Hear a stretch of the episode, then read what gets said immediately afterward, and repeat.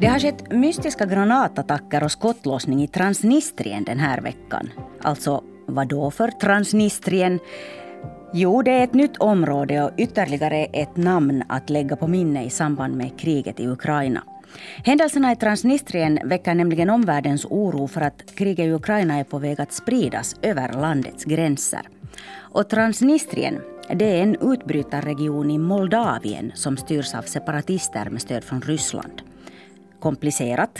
Jo, absolut. Och därför har jag med mig Kerstin Kronvall, reporter som bevakar Ryssland. Eh, med omnejd kanske jag ska tillägga den här gången, för du har koll på Transnistrien också, eller hur?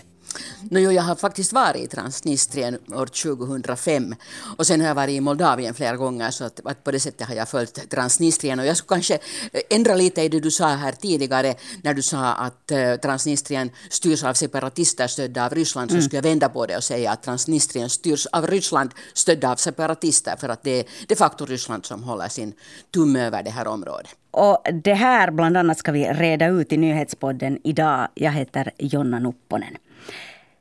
Det är alltså åtminstone den transnistriska underrättelse- och säkerhetstjänstens huvudkontor som har attackerats med granatkastare. Men Kerstin, vad vet vi egentligen om vad som har hänt i Transnistrien?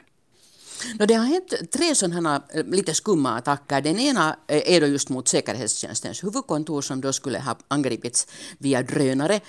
Sen har det varit en explosion, eller ett angrepp, vi vet inte riktigt exakt vad som har hänt, mot en rysk vapendepå i Transnistrien.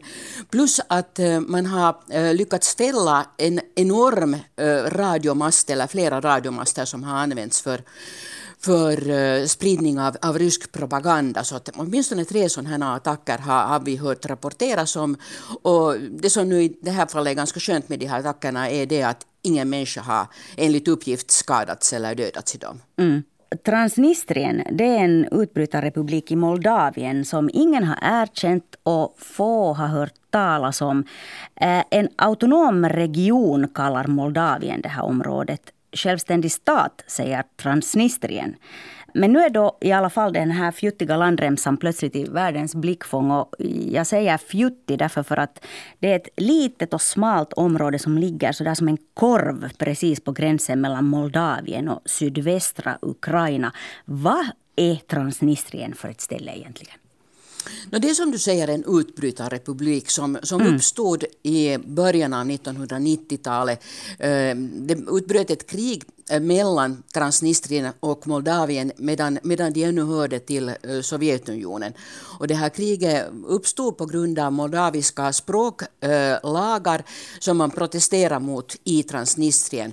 Och de här lagarna hade att göra med att, att man i Moldavien ville att moldaviskan, som i själva verket är samma språk som rumenskan, skulle mm. bli det förhärskande språket i området, och man ville begränsa de ryskspråkigas rättigheter i det här området.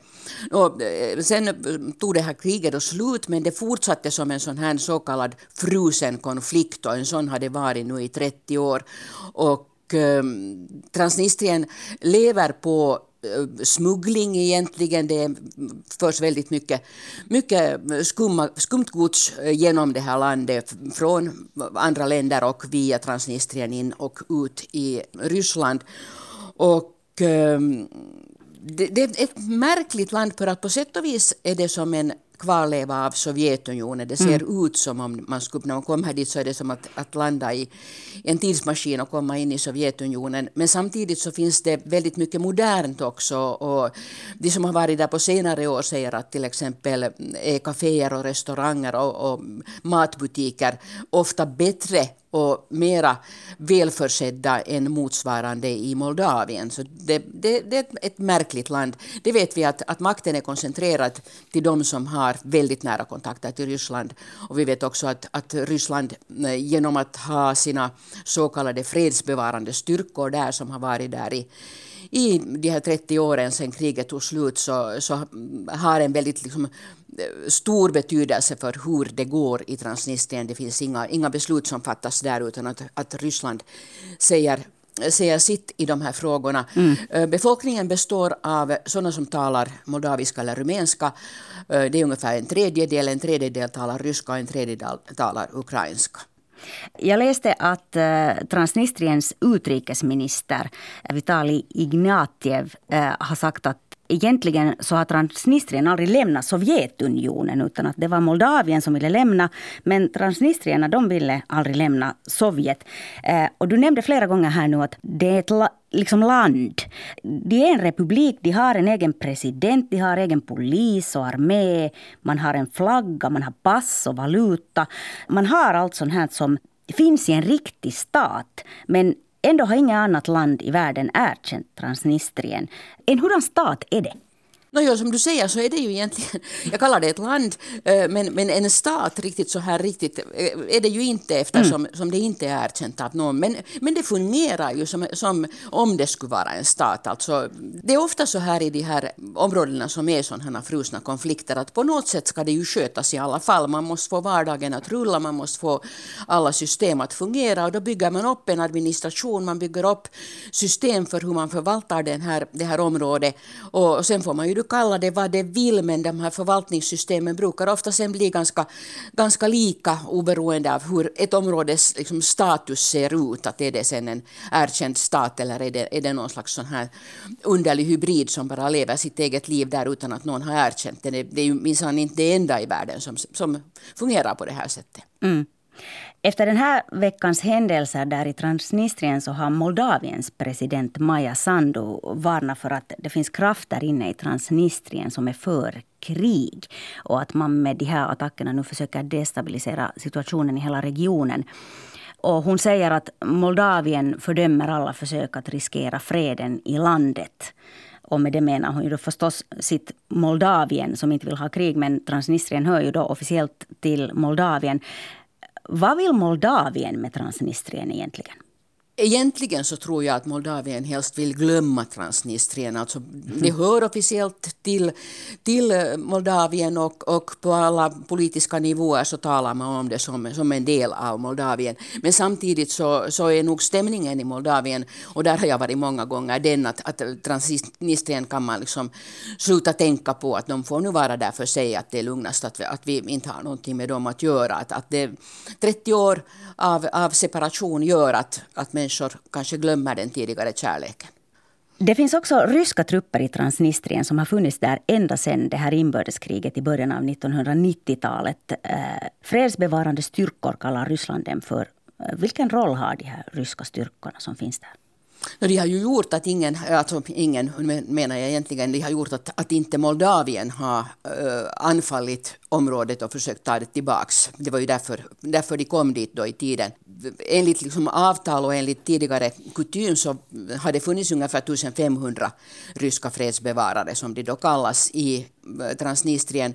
Nu finns det uppgifter om att Ryssland skulle ha lyckats föra in flera, att det skulle vara kanske tvåtusen till tvåtusenfemhundra ryska soldater i, i, i området just nu. Och sen har förstås Transnistrien också en, en egen försvarsmakt, en egen militär som, som har fyra till fem tusen soldater. Så det är väldigt många soldater på ett så litet område som ja, kanske, kanske i storlek med Nylands. Så, att, så att det, det är faktiskt inget stort område och väldigt mycket militär på en sån liten, liten jordplätt. Och nu kanske vi kommer in på det som är viktigt här i sammanhanget, det vill säga hur hänger Transnistrien ihop med kriget i Ukraina? Det ser ju ut att hänga ihop på det sättet att, att Transnistrien har bara två grannar och det är Moldavien och Ukraina. Och Moldavien har bara två grannar, det är Rumänien och Ukraina. Hela det moldaviska området sticker liksom in som en halvmåne i Ukraina och det, i väst gränsar det till Rumänien och, och sen både i, i norr, öster och söder till Ukraina. Mm. Och man anser, de som, som följer det här kriget så här på militär nivå så, så anser att, att det förstås skulle vara på sätt och vis en fördel för Ryssland om man skulle kunna få till stånd ytterligare en front i kriget i Ukraina. Och det skulle alltså betyda då att man skulle tvinga Ukraina att, att dela upp sina försvarsstyrkor så att de också skulle vara tvungna att kriga där i väst mot ett anfall från Transnistrien. Men hittills så, så ser det här bara ut som en, som en teori och som en ganska dålig plan. Det har hittills inte sett ut att, att Ryssland skulle kunna liksom åstadkomma någonting där. Varför skulle Putin vilja kasta lyssna blickar mot Transnistrien? Kan han vilja något annat med den här landremsan än att eventuellt få till stånd en ny front i kriget? Det är klart att han sen dessutom vill, vill hålla kvar Moldavien inom, inom den ryska intressesfären. Den här putinska drömmen om att återupprätta någon slags Sovjetunionen, och eftersom Moldavien hörde till Sovjetunionen så är det helt klart att, att Rysslands intresse, Putins styrda Rysslands intresse är att, att ha Moldavien i sin krets. Och det här har vi sett många gånger när Moldavien har på olika sätt närmat sig E U, så har det kommit mm. stora protester från Ryssland. Mm. Efter de här attackerna mot säkerhetstjänsten och, och de här två radiomasterna som används för ryska sändningar, så har alla lite skyllt på alla här. Moldavien skyller på Ryssland. Ryssland skyller ömsom på Moldavien, ömsom på Ukraina, och tänker starta en egen utredning om vad som har skett. Ukraina skyller på ryska säkerhetstjänsten F S B, och hur det nu än är så är läget i Transnistrien mycket spänt just nu. Och den transnistriska regeringen har höjt risken för terrordåd och upprättat vägspärrar i, i området. Vad vet vi om vem som kan ligga bakom det här? Så det, på riktigt? No, det är just det vi egentligen inte vet. Vi vet mm. alla de här beskyllningarna som kommer från olika håll. Och uh, utöver dem du räknar upp så kan man ju dessutom tänka sig att det kanske är någon slags sån här hybridoperation som har gjorts av, av den transnistriska säkerhetstjänsten till exempel. Man kan aldrig veta i en sån här situation uh, vem som egentligen har utfört de här, de här dåden förrän det är noggrant undersökt. Och, och, och det här är just en sån här förvirrande krigssituation. I utkanten av ett krig, ska vi säga i det här fallet, där, där mycket händer om man inte riktigt har koll på vad det egentligen är fråga om. Och förutom de här sprängningarna så, så ska vi också komma ihåg att, att uh, Ukraina har en hamn, en viktig uh, exporthamn som ligger söder om Moldavien. Och nu när, när de ryska styrkorna har tagit över Mariupol, alltså, som har varit en jätteviktig hamn för Ukraina, så är den här hamnen i Ismail där, där söder om, om Moldavien jätte, jätteviktig med tanke på eh, till exempel spann, spannmålsexport. Och nu har vi sett två broar som har sprängts. Det ena har sprängts i Ukraina, och i mars sprängdes en annan viktig järnvägsbro som också användes av Ukraina i Transnistrien. Mm. Så det, det tycks också finnas liksom sådana här försök att, att ställa till det ytterligare också för den ukrainska ekonomin. Och förstås kan ju Ukraina transportera också annat än spannmål längs järnvägen. Man transporterar ju ofta trupper och vapen längs järnväg, och det kan man heller inte göra nu på de här förstörda rälsarna. Så i Putins drömscenario skulle det ungefär se ut så där att man har hela östra Ukraina ner längs Svarta havet, hela söder, och så går man ändå liksom upp på västra sidan som ett U. Jo, och sen är förstås hans riktigt, riktigt mest omhuldade dröm är förstås att, att ta över hela Ukraina. Men eftersom det då inte har lyckats hittills och, och ingenting har gått så som vi utgår ifrån att han planerar, och inte heller så som han sa att, att Ryssland skulle klara sig i det här, den här som ryssarna kallar militära specialoperationen, så, så ser den här drömmen ut att, att bli allt mindre möjlig att förverkliga. Men Transnistrien, den här utbrytarregionen, nu ska jag se om jag får det här rätt, som alltså styrs från Ryssland med stöd av separatister i Transnistrien. Det är så du vill ha det. Det är så jag vill ha det. Finns det risk att Transnistrien blir ett nytt Luhansk och Donetsk? När du tänker på de, på de här så kallade folkrepublikerna mm. i östra Ukraina. Jag skulle säga att tvärtom. Det gick så att Luhansk och Donetsk blev nya Transnistrien. Eftersom mm. som det i praktiken har gått på samma sätt. Att, att det blev sådana områden där ryssarna använde sig av separatister för att ta över makten på de här områdena. Och sen börjar man skapa någon slags stater där, eller någonting som ser ut som administrativa helheter. Och detsamma har man ju gjort då sen, sen tjugohundrafjorton där i, i Luhansk och Donetsk-områden. Så det, det, de, de är kusiner. Hittills har kriget i Ukraina inte egentligen förts särskilt mycket i västra Ukraina. Men om nu ryska trupper laddar upp precis bakom gränsen, vad är din bedömning, Kerstin? Kan Transnistrien och, och därmed förstås också Moldavien dras in i det här kriget? Det är förstås möjligt, men när jag nu under de senaste dagarna har både lyssnat uh, till militärexperter och läst deras uttalanden, så är de flesta nu av den åsikten att, att den ryska militären helt enkelt inte har resurser och, och tillräckligt förmåga att få till stånd ett, ett sådant krig. Men, men det är klart att, att om man använder sig av, av långdistansmissiler och sånt här, så kan man åstadkomma mycket förstörelse utan att vara inne i området. Mm. Men att riktigt sådär konkret på marken ta över de här områdena, så ser inte just nu åtminstone ut att vara troligt eller möjligt för Ryssland. Tusen tack Kerstin Kronvall för att du förklarade det här för oss, för det var inte helt enkelt. Du har lyssnat på Nyhetspodden från Svenska Y L E och jag heter Jonna Nupponen. Producent är Ami Lassila och tekniker Satu Olmanen. Fortsätt lyssna på oss.